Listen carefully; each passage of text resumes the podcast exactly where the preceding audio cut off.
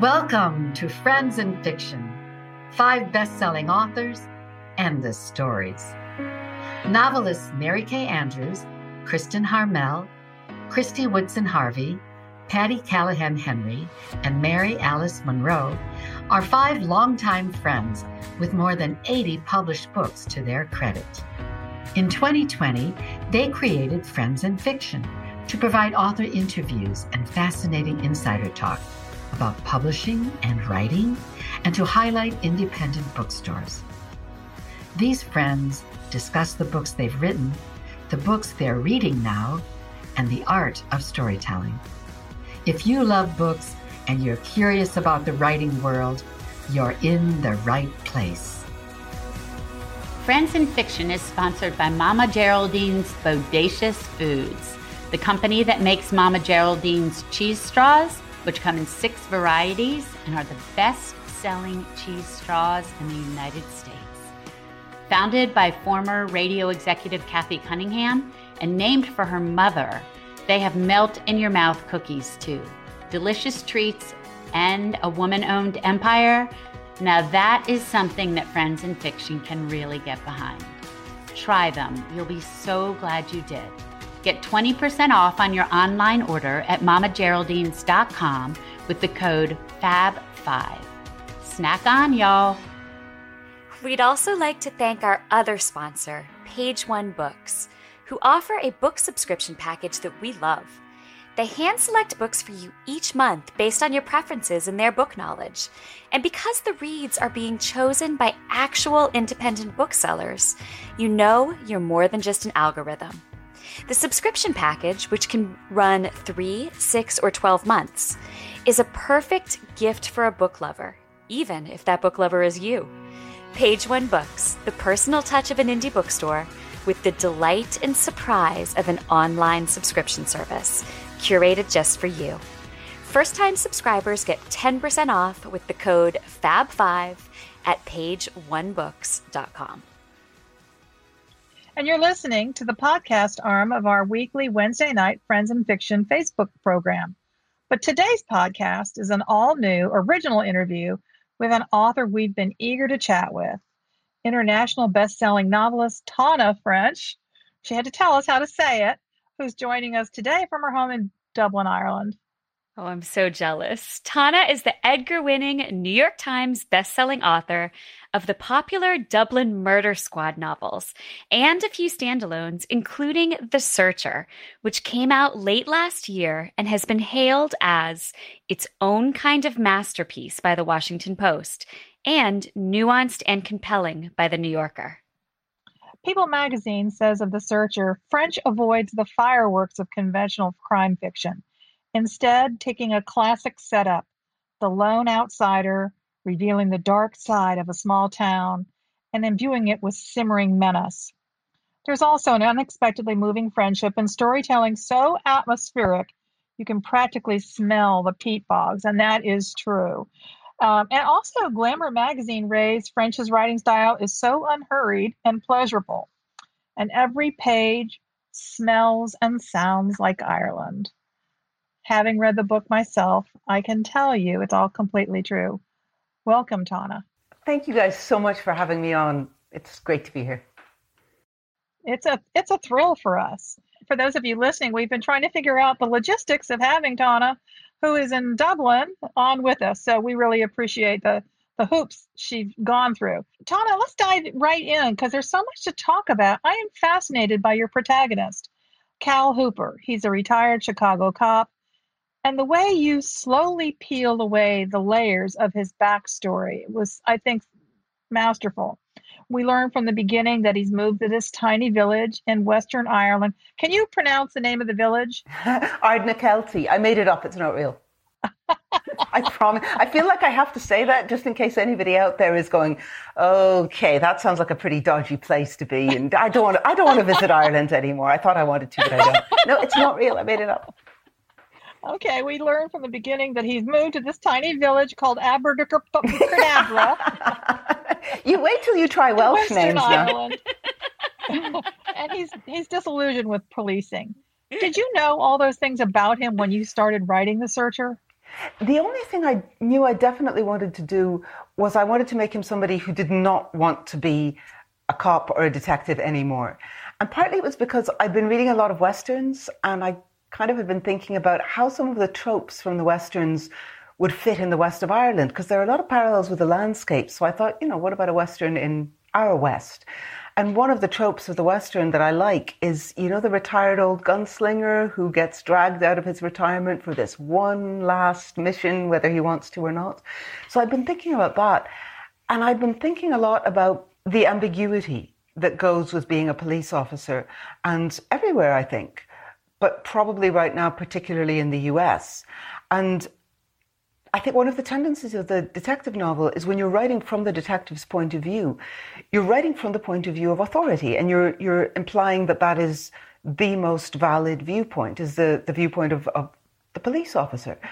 And I was interested in somebody who, who no longer saw that as a valid viewpoint, a narrator who wanted to step as far away from that as possible and who had deliberately stripped off all the trappings of being a detective and who found himself having to be a detective with only the mentality that he had tried to leave behind. Yeah, and without any of the um, technology or the support that he would have had um, if he were still um, on the job back in Chicago yeah, he doesn't have the system. He can't like run a suspect to the system. He can't dump the, the missing person's phone and find out what he's been at. He, he doesn't even have a gun. He's got no friends. He's got nothing left of being a detective, which is what he wanted, except the fact that whether he likes it or not, there are ways his mind is still a detective's mind. And that's what ends up coming in useful against his will. That's so cool. That idea that at his core, even stripped of all of those things, he's still who he is, even if he's trying to escape it. That's that's fascinating. So in in the book, there's a bond that forms eventually between Cal and a 13 year old named Trey, who needs Cal's help. Can you talk a little bit about that powerful connection that forms and how that relationship shapes both of them through the course of the book? Well, to a large extent, it seems like there's a fairly straightforward reason, at least from Trey's perspective, for this particular relationship because Trey is looking for somebody. Uh, Trey's big brother, Brendan, who is 19, has been missing for six months. And the police don't care, the village doesn't care. The general attitude is that Brendan was trouble. It's good that he's gone. He probably ran off. But Trey really needs someone to find out what happened. And Cal, who is both an outsider who isn't going to see Brendan as just this local troublemaker and who is also a detective, Cal seems like the perfect person. So that's why Trey goes after Cal. And Cal basically starts out only talking to Trey because he just wants peace and quiet. And the only way he's going to get his peace and quiet back is to get rid of this kid who won't go without Brendan being tracked down.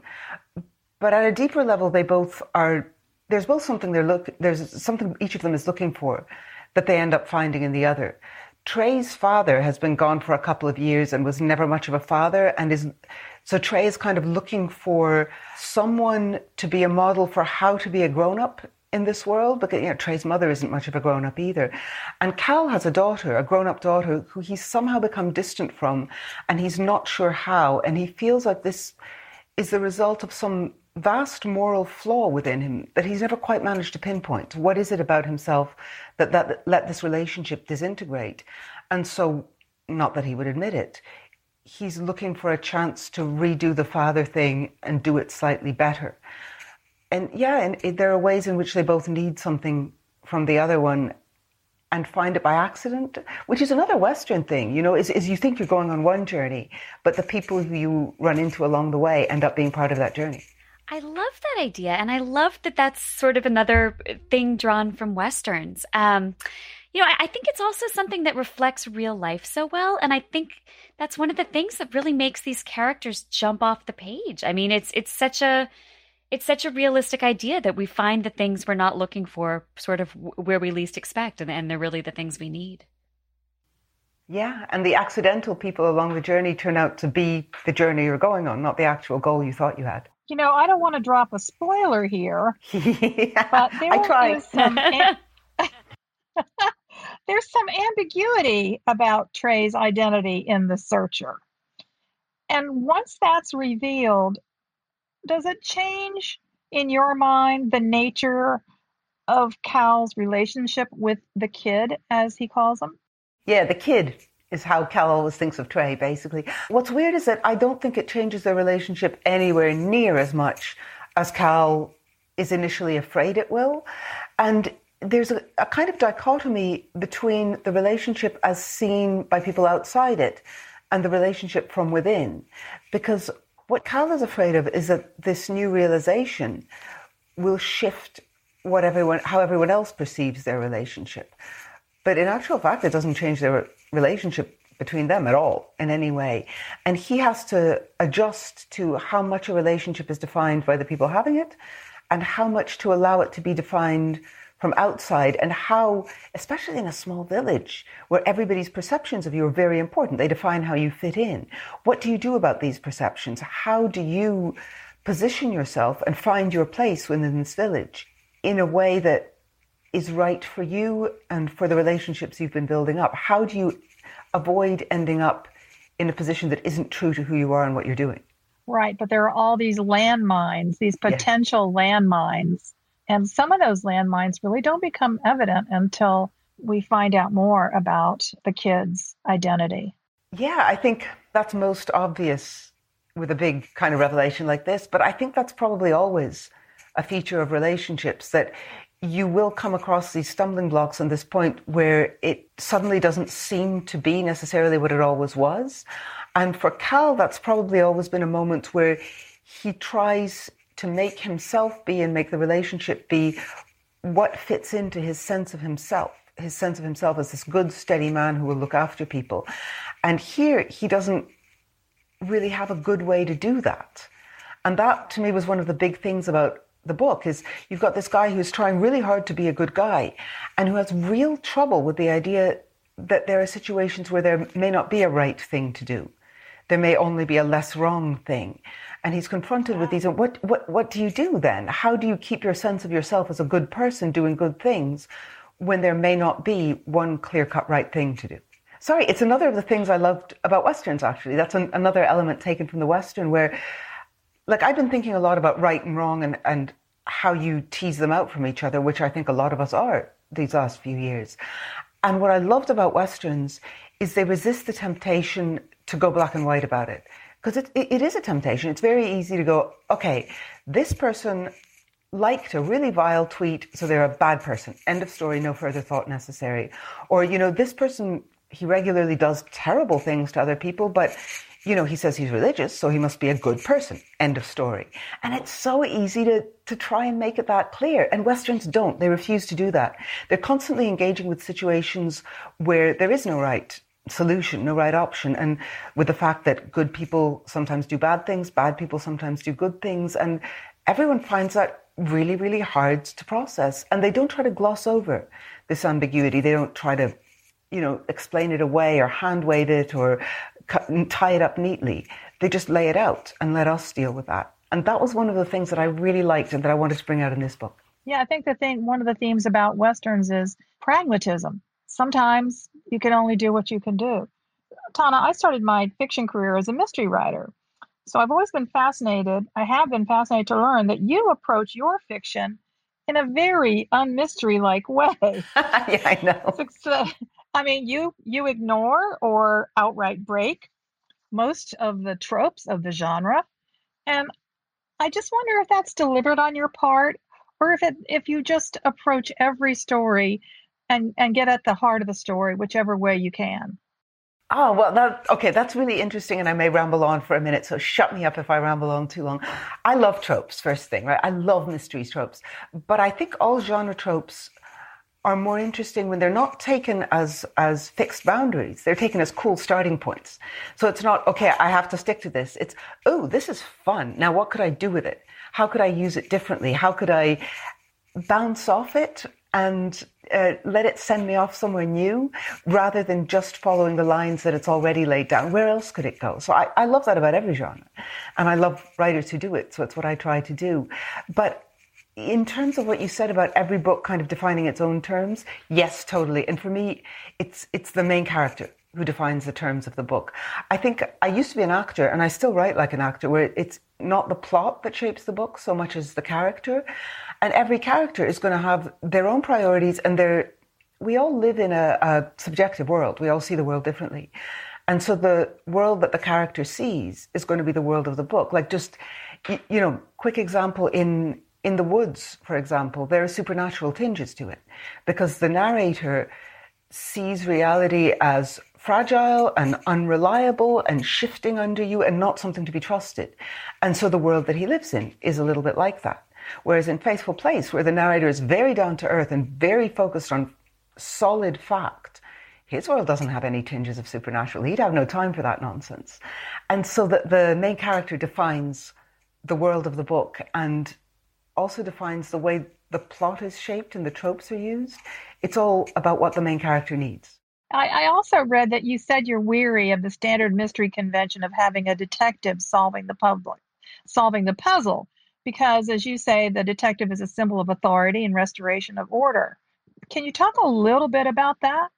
Yeah, I realized I was finishing off the trespasser and went, I've done six books now from the point of view of the detective. And I love that point of view. I think it's fascinating. I think the idea of somebody who deliberately chooses to go into this job is a fascinating thing. But it is it's only one of the viewpoints in a murder investigation. And you've got, you know, victim, witness, suspect, perpetrator. And for all of them, this process is a really different thing. For the detective, they're in charge of all the procedural stuff. They're driving it, they're controlling it, they're using it as, for them, it, it's empowering. It's a way that they like you say, reimpose order. But for everybody else in there, this is not empowering. This isn't a force of order. This is just something that barrels into your life, upends everything. You have no choice. You have no control. You have no say in any of this. And I wanted to give those other viewpoints a voice too.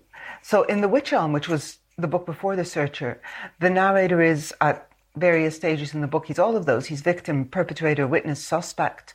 And he tries, God bless him, to be detective, but it doesn't really work out for him at all.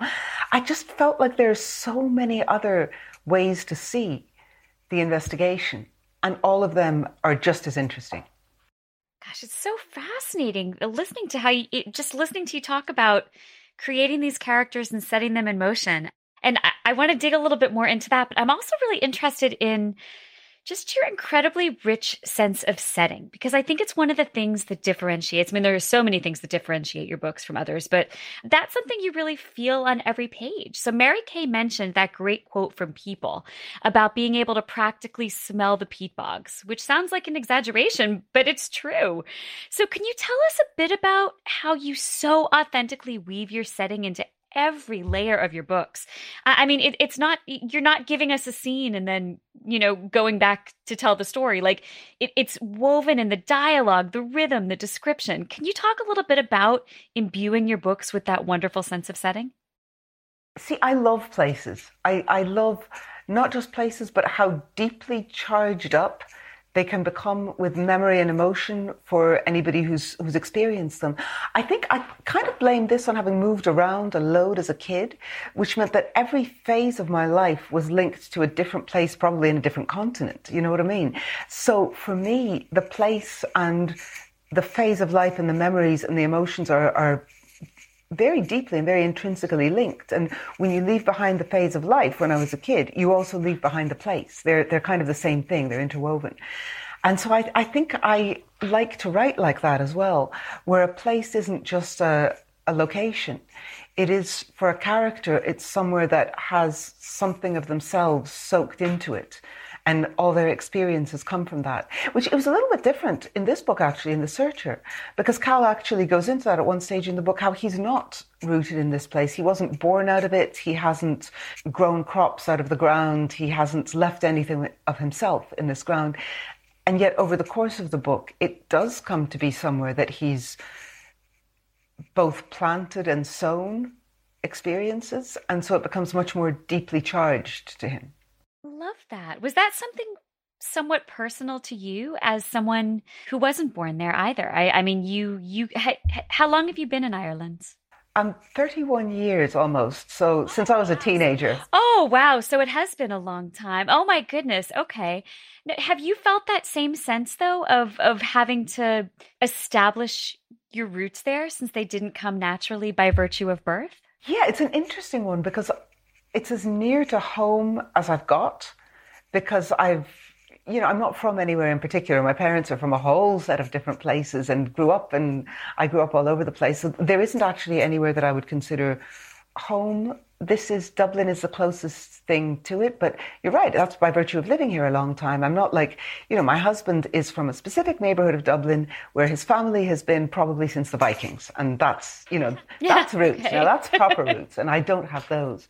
I think it's not so much that I've, that I've had to establish myself, more that like I'm never going to have those kind of roots anywhere. And it's got its advantages, especially for a writer, as much as its disadvantages, because you notice stuff.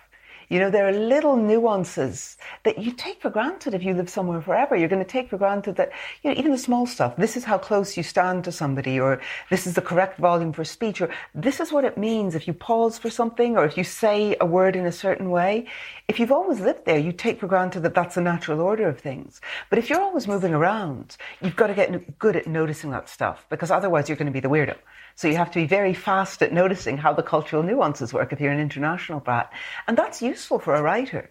Noticing, oh, okay, that worked this way in Rome, but it works that way over here. And yeah, you get good at spotting. Let's go back to the Western idea. I saw that you've been reading a lot of Westerns, including Charles Portis's True Grit, which I also loved. Was there one overriding device or idea that you used um, for characters, for the plot and characters in The Searchers? Um, to me, what I saw right away was the idea of the flawed, lone truth seeker, and also the um, the concept of frontier justice. Oh yeah, there's a little bit of that thrown in there as well, definitely. No, the one that I think stuck with me from the westerns, apart from the, this idea of dealing with good and bad and how they're not simple, the one that I really liked was the people being defined by actions rather than by thoughts or feelings. Because I just finished writing The Witch Elm, in which basically the, the, the main action arc is all within the narrator's head. There is a lot of introspection and self exploration in that book. That's what it's all about. You know, he's he's had a brain injury. He's no longer sure who he is. He's trying to figure it out. Who this, what he can put together from the broken bits of himself over the course of the book. And while that was interesting to write and a lot of yeah, a lot of fun to write. By the end of the book, I was going, oh man, this guy needs to get out of his head a bit more. I have had it with this. So I really wanted to write somebody who was much more defined himself in terms of action rather than of thought. And that definitely works in terms of Westerns because that's what Western characters are like. They're about what they do, not about how they feel about something or what they think of something. And that's what Cal is. And that's why the book is third person as well, because it's not that you need to be inside his head. Inside his head isn't important to him. He's a guy who does not think it matters particularly what you think, what you feel. What matters is what do you do. That's what defines you. And so you don't need to be inside him. You need to be seeing his actions. Those need to be the focus of the book. So yeah, I think that's the main character thing I took from the Westerns is, is the man of action. So, Tana, you write about often, you write about very dark themes. And there's something I'm wondering about that. So, I, write about World War II, which inevitably has a lot of darkness. And to be honest, the times I've had to dig the deepest and go to the darkest places in that work, I've truly felt a shift at my core. It may not be a giant shift, but it the, the work changes me at least in a, sm- a small way when I have to dig that deep. Do you think that that is something that has changed you or shifted you as a person? This need in your work to keep going to those dark places, to keep telling these stories you're telling. Has it affected who you are or how you feel about things or how you view the world? My first reaction is is no, I don't think so. I think one of the reasons I, I've always loved mysteries. You know, I've always been fascinated by them. I, I don't care if they're real, fictional, solved, unsolved. I'm fascinated by the process of solving mysteries. And while you do end up in dark places, I think there's something really lovely and really human about the fact that we all have that curiosity. We all want to know about mysteries Yes. for their own sake, not just for the sake of the solution, or we would all just read the first chapter of a mystery book and skip to the end, but for the sake of the process of solving them. And that's one of the things I love about people is our curiosity, is our interest in things, not, not for the good they'll do us, but for the fascination that just learning new things holds. So I think that's more what I take away from the process of writing. But there's also the fact that, again, coming from acting, you've got to have a fairly good boundary between work and outside life because otherwise, you know, you're doing some play like like King Lear or the Scottish play, you're going to go nuts by the end of the run. You have to be able to leave it leave it at the office door, or at the rehearsal room door. And I think I'm I think that makes it easier as a writer to go, yeah, this is some dark stuff and humans have some dark things inside them, but they also have some amazing instincts and amazing resilience. And if you're working on mystery, obviously you're working on that too, because you're writing about people who come through these terrible experiences and find a new way to go forward and who, who pick up broken pieces and who do keep on living. So you're not just writing about dark things, I don't think, in mystery. You, you go through them, you deal with them, but they're not all there is to it. You know, it's fascinating to hear you say that because you, I'm always interested in sort of the overlap between genres and the way you know writers from different genres are telling stories. I, I feel the same about writing about World War II. It it you know it requires you to go these dark places, but it also it also allows you to tell, as you said, these inspiring stories and, and these stories of the best of humankind, sort of in the darkest of times. So that's awesome. It's it's great to hear that you found that in your own work too. Tana, in it seems to me in the searcher, there's a sense of restlessness. You've got this beautiful, evocative setting uh, in Western Ireland, and maybe maybe it's just me, but by the end of the novel, somehow I didn't get the feeling that Cal was as tied to the land and to and and tied to his cottage as I believed in the beginning of the narrative. Now, was that just something that I uh, came up with myself, or or am I way off base? See, I'm never going to say that a reader's way off base because once the book's out in the world, what you read, you're right. You know, I don't get to say That's anything true. what's, within the cupboard. If you That's say, true. It's- it's- if, if you tell me it's about a talking dog, I'm going to go, yeah, no, you're right. You bought the. You know what I mean? What did the dog say to you, though? right there you go. That I want to know. Um, that wasn't my take on it. I reckon that because he had put something of himself into this, this land and made the choice to try and word it right to bend to the rules of this place in order to do Ah. what was right for Trey Right. to make this kind of sacrifice of his image of himself as the good guy on the side of justice, to sacrifice that in order to do what would keep Trey safest and happiest. I saw him as much more rooted in the land by the end of it. But again, I'm not going to contradict. If you if that's what you found it, you're right. You're the boss now, Um, not maybe me. it was just my yeah maybe it was just me wanting as the reader wanting to say to cal there's a lot worth staying here for i wanted him to stay Oh, he's staying. i wanted him to want to stay Yeah, no, no, I think he's definitely staying. I think once he makes that commitment to to the kid, he's there. He's there. He can't back out of that. because he has a moral code Yeah. And that turned out to be the heart of it when he had to pick, okay, what's at the core of your moral code? What is, when it comes, when it really comes down to it, what is this? Are you a detective?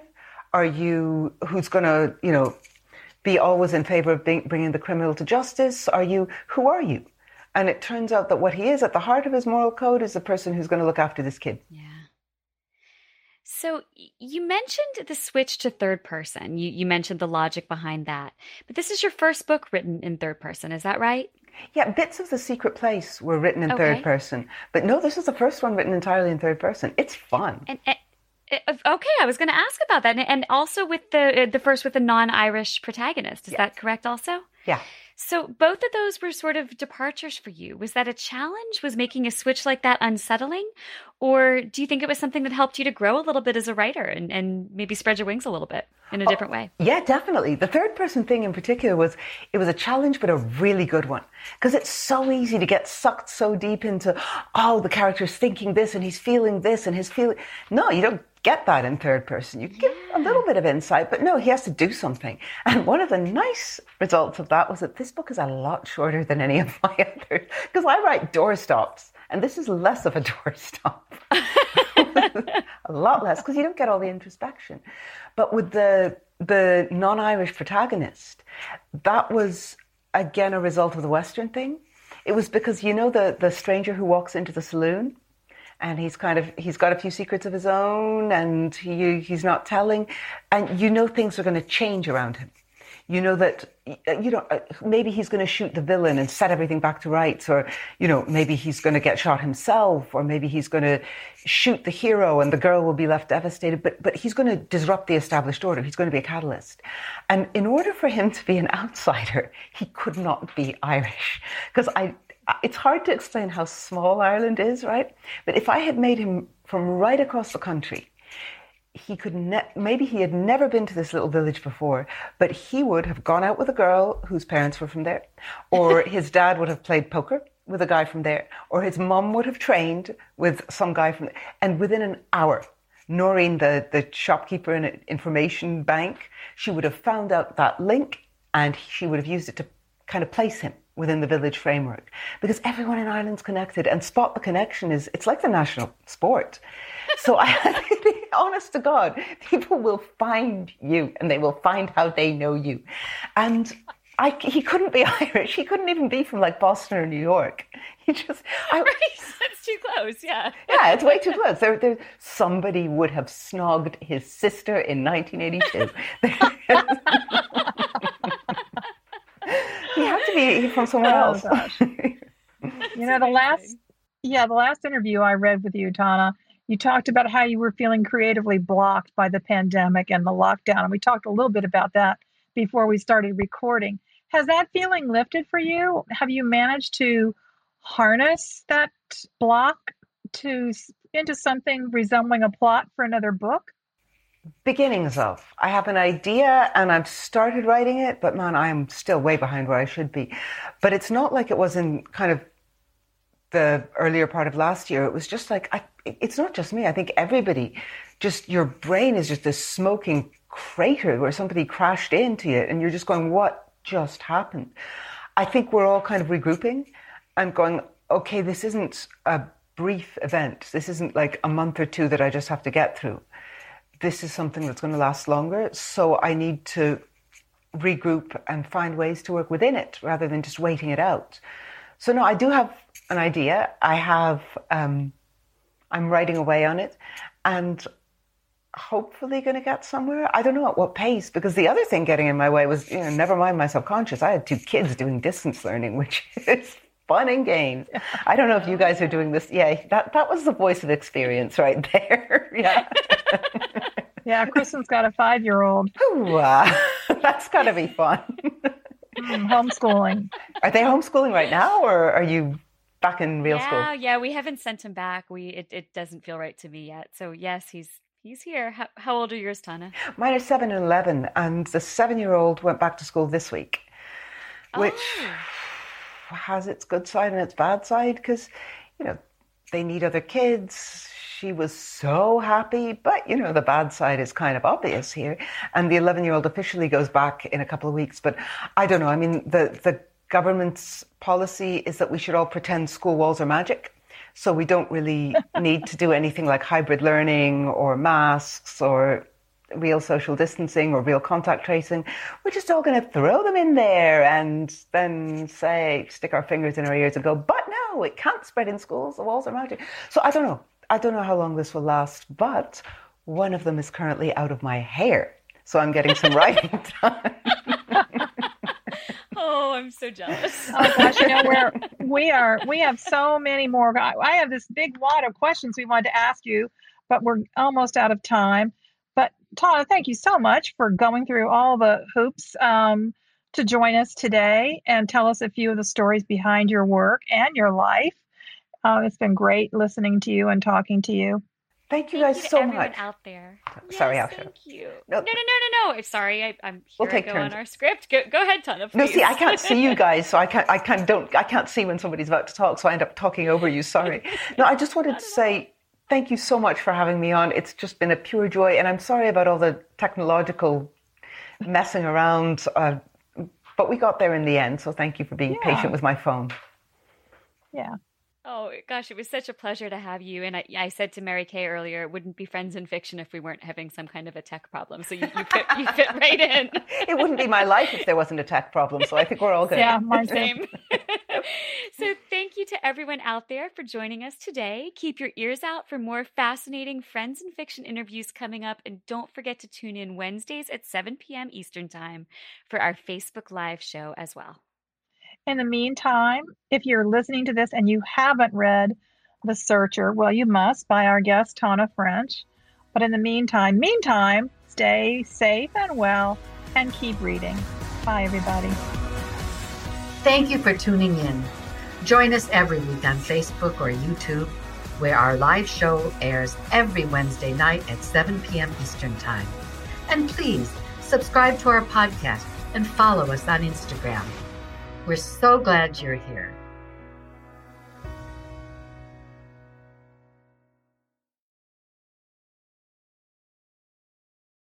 Produced by Audivita Studios. Connect your voice to the world.